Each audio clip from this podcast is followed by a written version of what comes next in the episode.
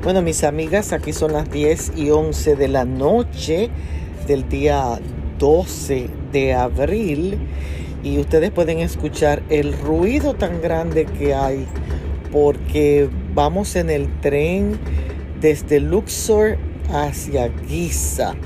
Así que en el día de hoy quiero leer en el libro de los Salmos el capítulo 119 y el verso 114 mi refugio y mi escudo eres tú.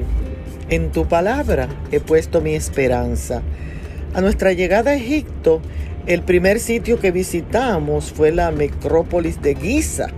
Esta es una amplia meseta con tres grandes pirámides que contenían los restos mortales de tres famosos faraones egipcios y al frente de estas pirámides se yergue imponente la gran esfinge, una estatua gigantesca con la combinación del cuerpo de un león, significando poder y fortaleza, y la cabeza de un humano como símbolo de inteligencia.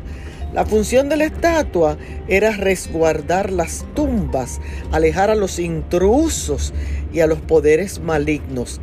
Realmente, esta inmensa estatua es una hermosa obra de arte y un testigo mudo de las grandes habilidades y conocimientos de este antiguo pueblo.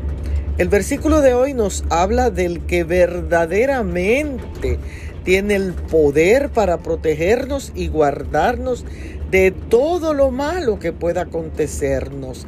Y Él es Jehová, el Dios Todopoderoso, que está presente en todas las situaciones de nuestras vidas y que además nos prepara una vida eterna.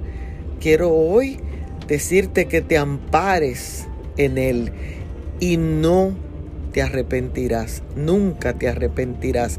Bendiciones y un abrazo para todos desde aquí, desde Egipto. Bye.